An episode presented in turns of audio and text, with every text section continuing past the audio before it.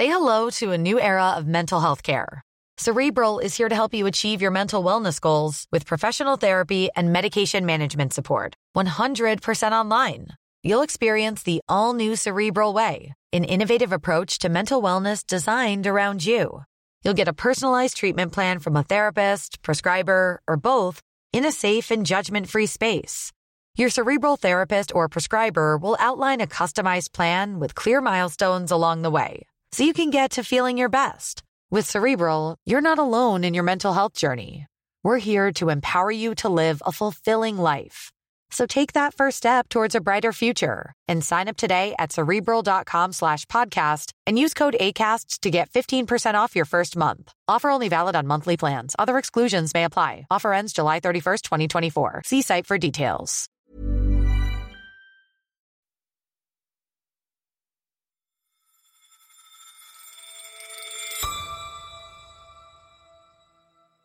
Chances are you've heard of the big three consulting firms known as MBB McKinsey, Boston Consulting Group, and Bain. And chances are, if you've heard of them recently, it hasn't been positive. Bain has come under fire. Bain South Africa has withdrawn its membership from Business Leadership South Africa and apologised for inflicting damage on the South African Revenue Services. BCG has been criticised for its ties to Mohammed bin Salman. And also advising controversial politicians in Angola. This article focuses on the role of U.S. firms in uh, helping her uh, build and uh, park that fortune abroad, including renowned firms like the Boston Consulting Group. And McKinsey, well, it's probably received the worst headlines of all recently. It's been accused of encouraging insurers to slash claims payouts to poor households. And also from profiting from ill gotten contracts with state owned companies in South Africa. McKinsey's new global head has apologized to South Africans for work the firm did with friends of former President Jacob Zuma. And don't forget the allegations that it helped opioid manufacturers peddle their products to the addicted. Documents show that McKinsey created a roadmap for these drug companies to, quote, turbocharge, end quote, opioid sales. Some of the advice McKinsey provided is absolutely shocking beyond belief. Does the business of advice need some better advice? You're listening to Money Talks from The Economist, our weekly podcast on the markets, the economy, and the world of business. I'm Mike Bird. I'm Alice Fulwood. I'm Soumaya Keynes. And in this week's episode, can the management consulting industry be reformed? First, we'll look at the current state of the business.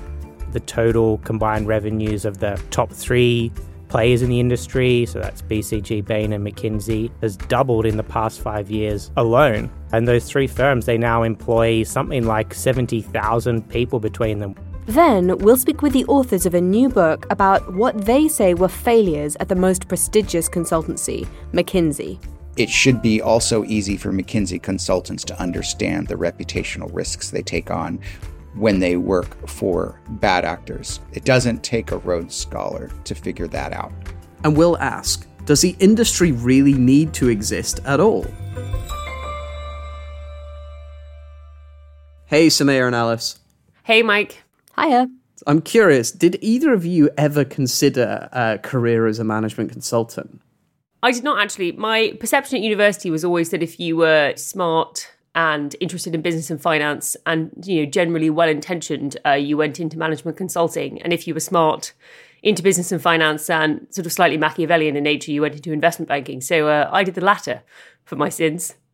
Yeah, that's a hard no from me. Uh, my dream was always to become a very nerdy and very badly paid economist. Yeah, yeah, I can't say it's sprung up for me, although I've always thought there's something a little bit similar between being a business journalist uh, that we sort of share with management consultants. You sort of get a view across different companies and regulators and government that it's hard to get if you only work in one of them. Thankfully, we have someone who's recently joined The Economist and can tell us all about the glamorous world of PowerPoints and cases. Tom Lee Devlin, who is also the author of our story this week, looking at the state of the industry. Tom, hello. Hi, Mike. Uh, thanks so much for having me on the show today. Really excited to be here. welcome to the podcast and welcome to The Economist as well. Um, I know you are most recently at Bain, which is great since you have a ton of insight into the industry generally, but it also means that you can't quite talk about your time there yet. So, why don't we start with what made you want to get into management consultancy in the first place? Yeah, so for, for a wide eyed undergraduate like me, I, I think there are a lot of things to really like about consulting.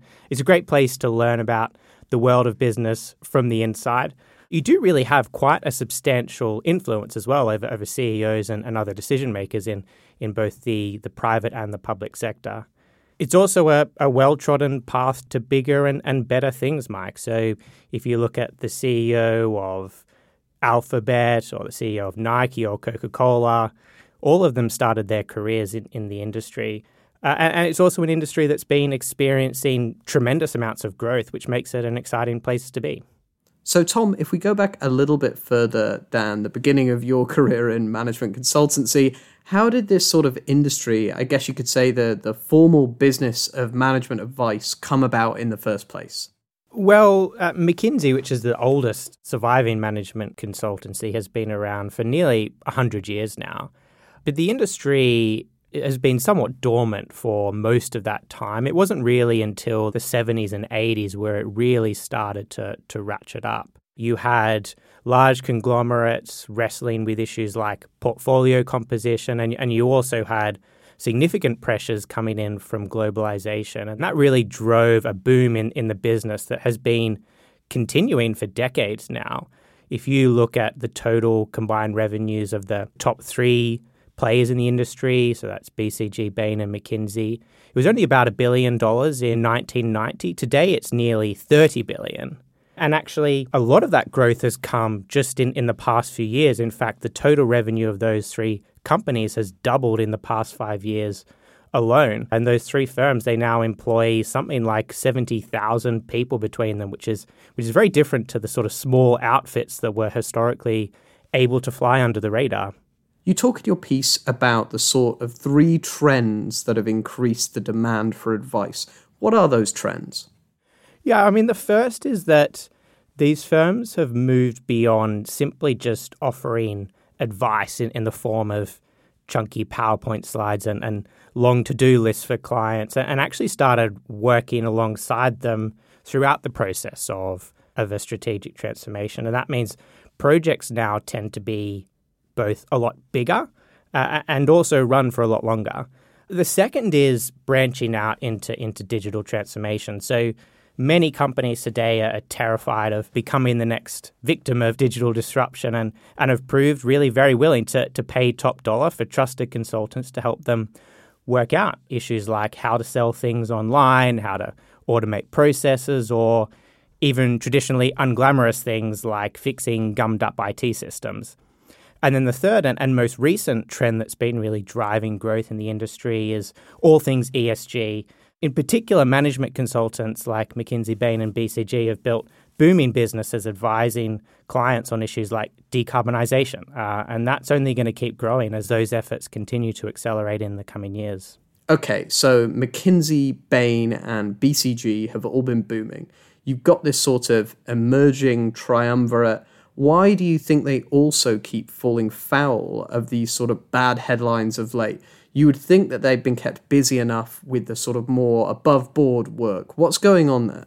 Yeah, so in, in the scheme of things, this is an industry that is relatively young uh, and it's expanded very quickly in the last few years without necessarily developing the kinds of governance and, and risk controls that you'd see in, in more mature areas of professional services, like, say, accountancy or law. And I think that has simply meant that they haven't been able to keep tabs on, on what's happening right across their large partnerships. Okay, Tom, we don't like to exhaust our first time Money Talks guests, so we're going to take a break and we'll hear from you again later in the show to get your thoughts on how the industry can be reformed. Thanks, Mike. Speak to you in a bit.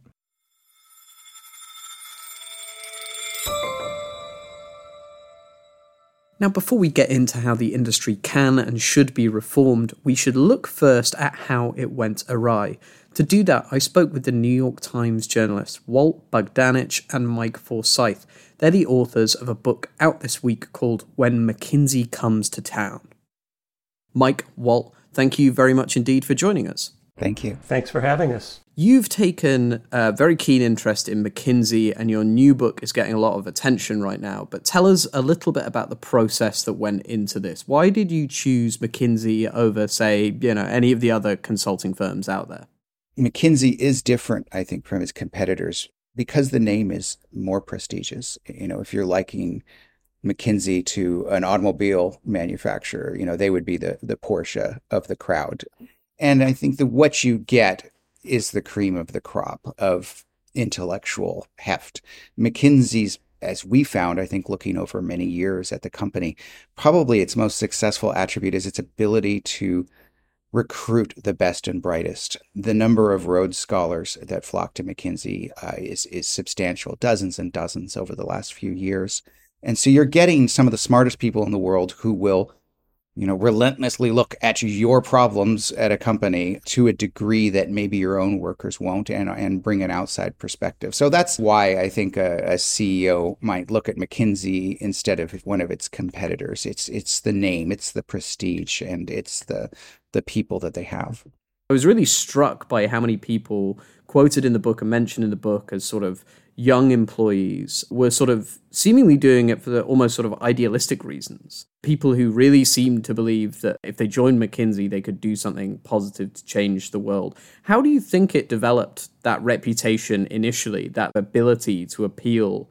to, as you say, you know, Rhodes Scholars, young, intelligent people, because it's so far from the sort of reputation now. Well, there's so much competition for these high caliber students. And so McKinsey wanted to be able to separate itself from the pack, from the Googles or the big investment banks that are trying to recruit them. And so, you know, they, they decided that one way to do that was to offer the possibility of, of being able to make a difference, a positive difference in society. You can make a lot of money, but you can also do it in a way that you can be proud of.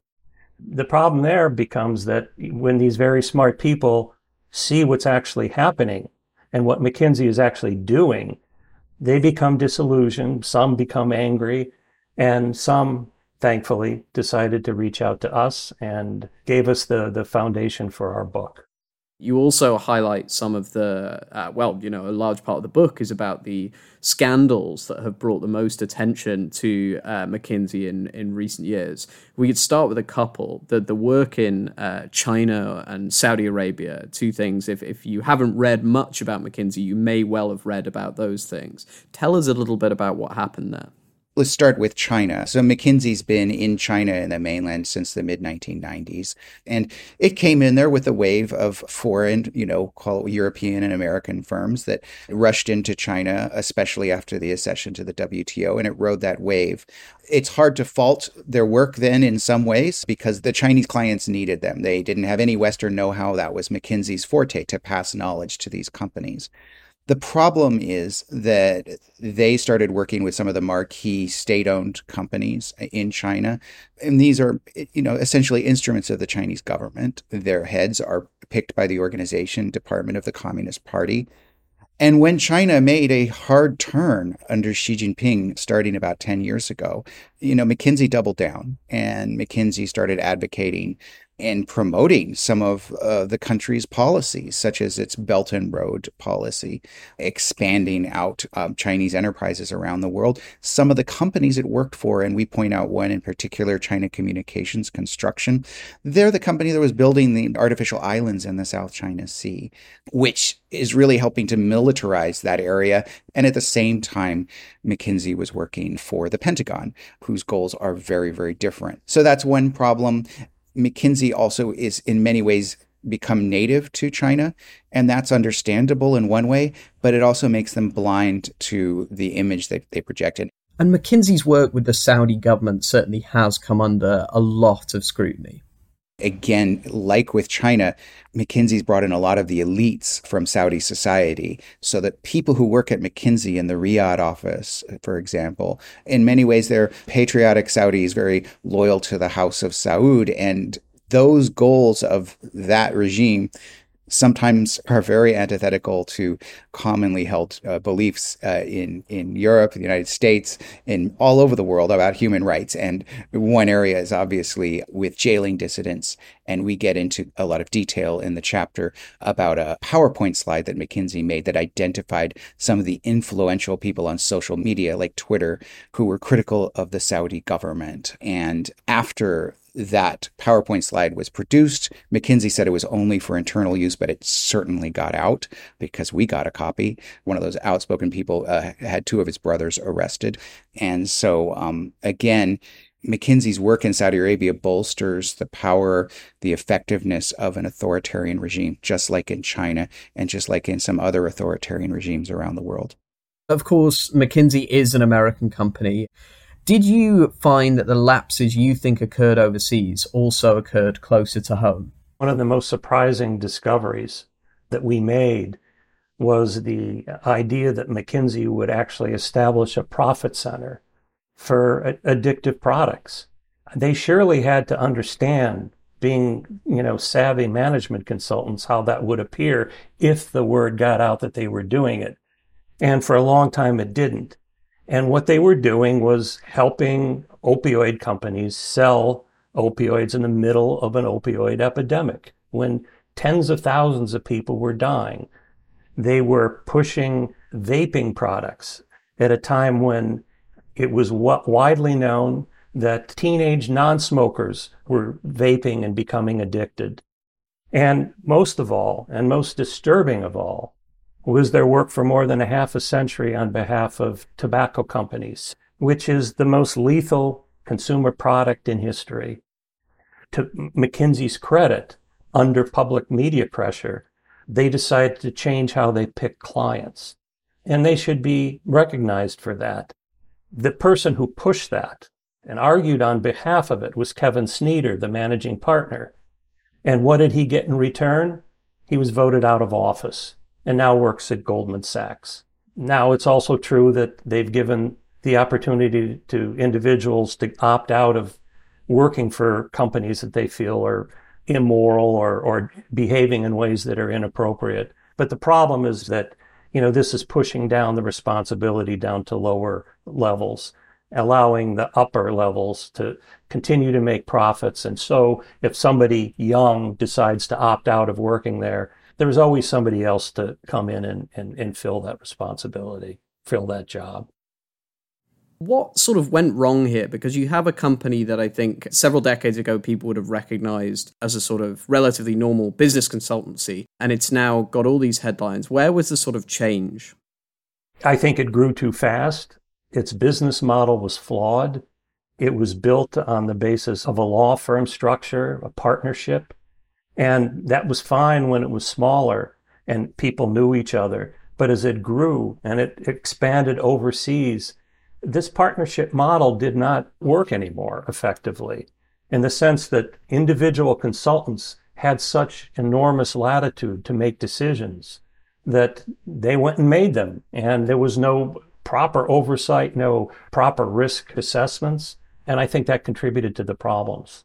So there's a meme depicting McKinsey as Anakin Skywalker. I'm not going to explain the, the exact details of the meme here. Any of our listeners can look it up.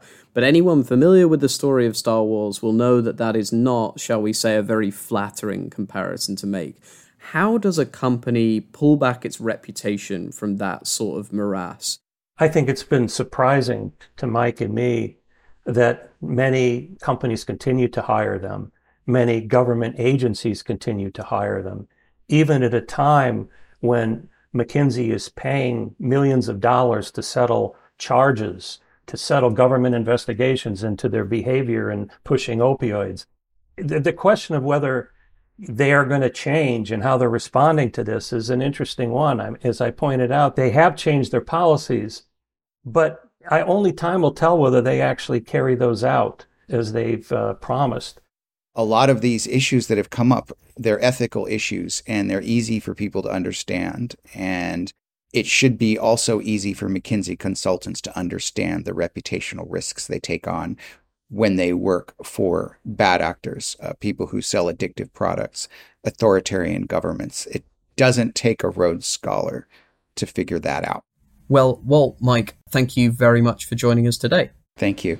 Thanks for having us.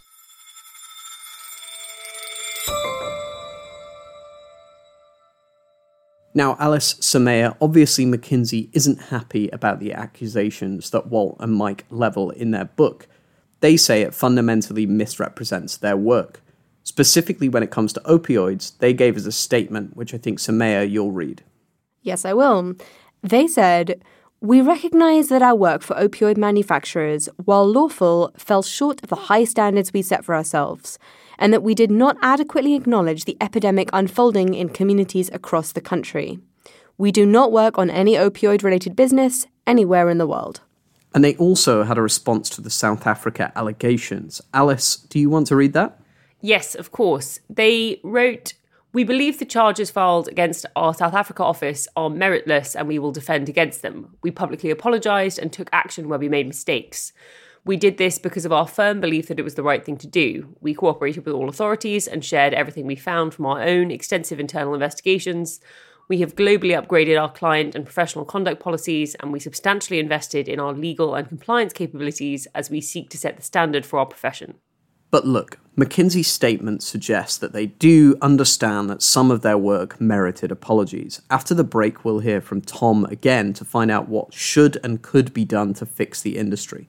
But before that, it's our favourite time in the show. Where, yes, you've guessed it, we will in fact be telling you why it's a great time to take out a subscription to The Economist. You can read Tom's great reporting in the paper, as well as our colleague Henry Curr's special report looking at the state of the global economy, which might be of particular interest if you listen to last week's episode. Listeners can get a great introductory offer at economist.com slash podcast offer. And if you're already a subscriber, thank you so much. You should consider subscribing to our newsletters, Money Talks and The Bottom Line, at economist.com slash newsletters. And if you have any feedback or questions you'd like answered, do consider writing to us at podcasts at economist.com. We'd especially like to hear your favourite statistics.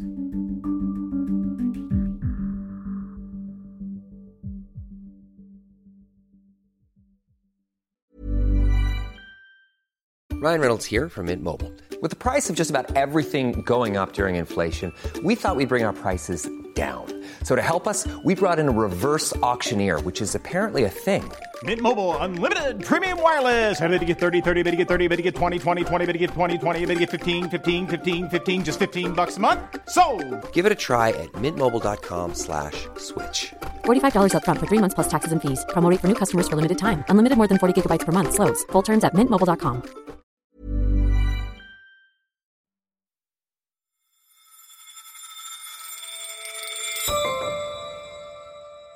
Now, I want to bring Tom back in. Tom, hello. Hope you've had a good break. Hi again, Mike.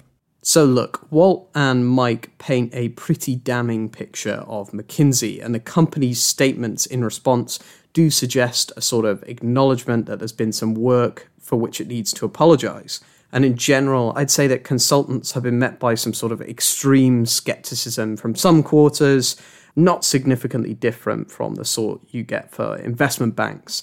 Do you think that the industry needs to be reformed, or do you think this is just a sort of scapegoat for wider global shifts? Do you think people are sort of outsourcing their problems?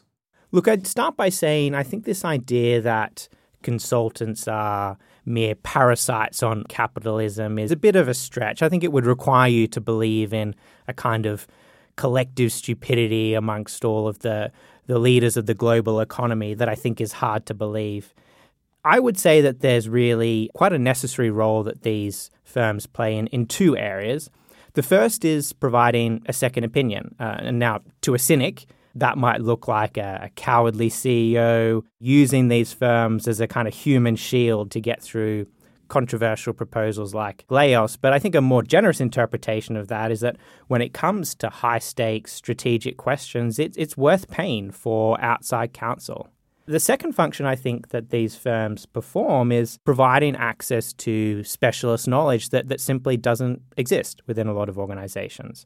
They perform the same types of work across many clients in, in, in many industries. And doing so allows them to transmit productivity enhancing practices around the global economy.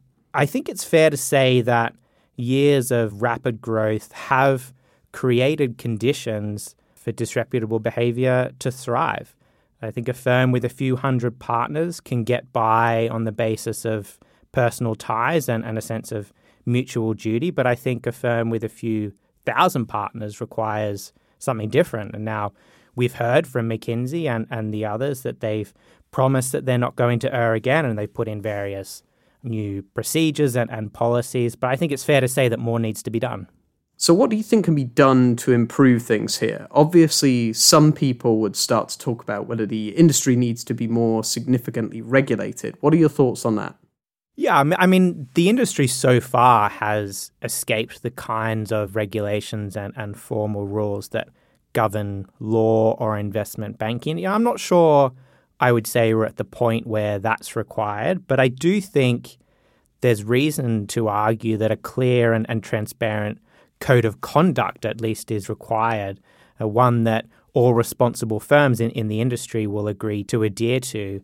I mean, just a few parts of that could be, for one, I think, agreeing that no company should ever be assisted with efforts to profit by harming consumers.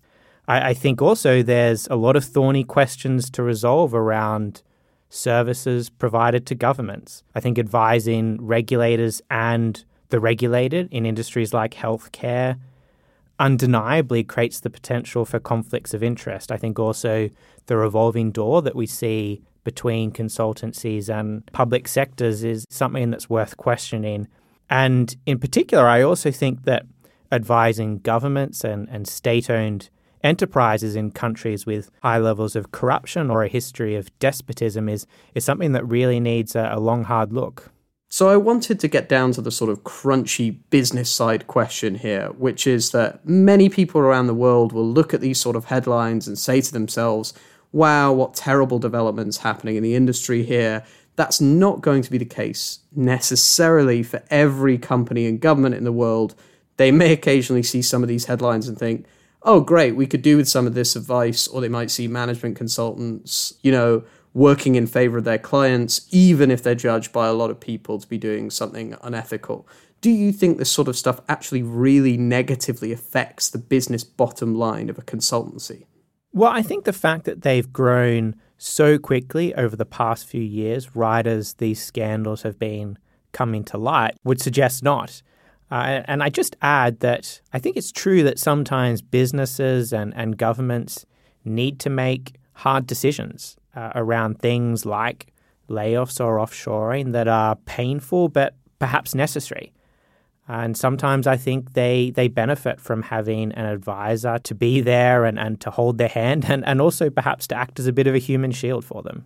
And knowing what you know now, would you still have gone into consulting as your first career out of university? Yeah, Mike, I, I think I would have. I, you know, I think you learn so much in these kinds of organizations. Uh, you're exposed to all sorts of different areas of the business world, and you do get to work alongside really brainy people. I think there's a reason that these kinds of firms continue to, you know, feature at the top of rankings like best places to work by Glassdoor and, and, and so on. So, yeah, I, I, I think I would. And I'd also just add that I think doing that job perhaps helped me get this job. And I'm so delighted to be joining the team at The Economist. See, there you go. That's the correct answer, Tom. And thank you very much for joining us. And we'll get you back on Money Talk soon. Thank you so much, Mike.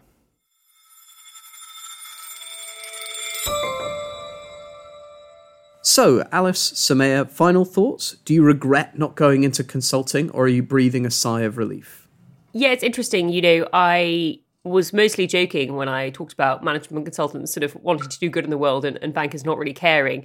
But it does seem as though we might have reached a point where there have been enough of these scandals that, as Tom suggests, you know, regulators might want to step in and sort of take a firmer grip on the industry. And, you know, I worked in finance while that was happening, and everyone had sort of come around to the idea that you had to put safeguards on the finance industry to stop it doing sort of bad things. And perhaps it's time for management consulting to get its own guardrails.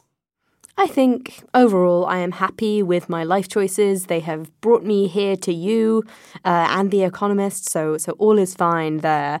I think that the thing I'm really fascinated by is the internal incentives within these organizations. I mean, take McKinsey, it's not a listed firm, uh, and so there aren't the the same pressures from shareholders to you know make mm, short term profits, and yet there are still some fairly high pressure environments and, and interesting internal incentives that in some cases is leading to behavior that the company is, is having to apologize for.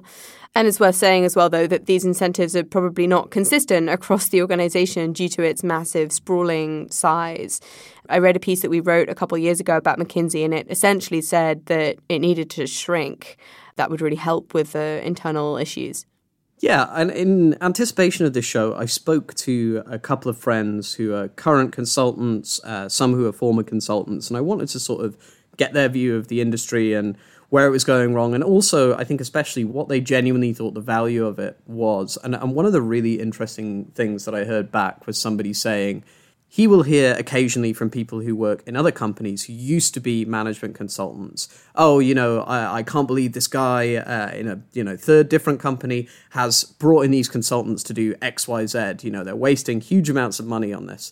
And then he'll hear sometimes the exact opposite of that. He'll hear people say, "Oh, I wish I had a team from my days at McKinsey or Bain or BCG or wherever it was, where people really do, after they've left these companies, think very highly of the sort of analytical and organizational abilities of some of these consultants. So I found it fascinating that even within the ranks of former management consultants, you seemingly can't get a grip of exactly what value the industry is bringing to other businesses. And I think it's no wonder the rest of us are a little bit confused as to that if you can't even get a straight answer from people who've previously been in the industry.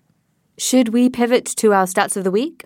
Brilliant, yes. So I like a good violent market move, and my statistic of the week is 22.09%, which was the rise in Twitter's share price on Tuesday uh, as the news came out that it looks like Elon Musk will be buying the company at the pre uh, agreed price after all. Clearly, investors really not expecting that immediately before it happened. It's unusual to see a, uh, a tech stock now very much strongly up for the year to date. Twitter now more than 20% up. Yes, it certainly is good news for Twitter shareholders. Although, if you're invested in tech more broadly, it also seems to have taken a chunk out of Tesla's share price. So you're probably not thrilled with Elon either way.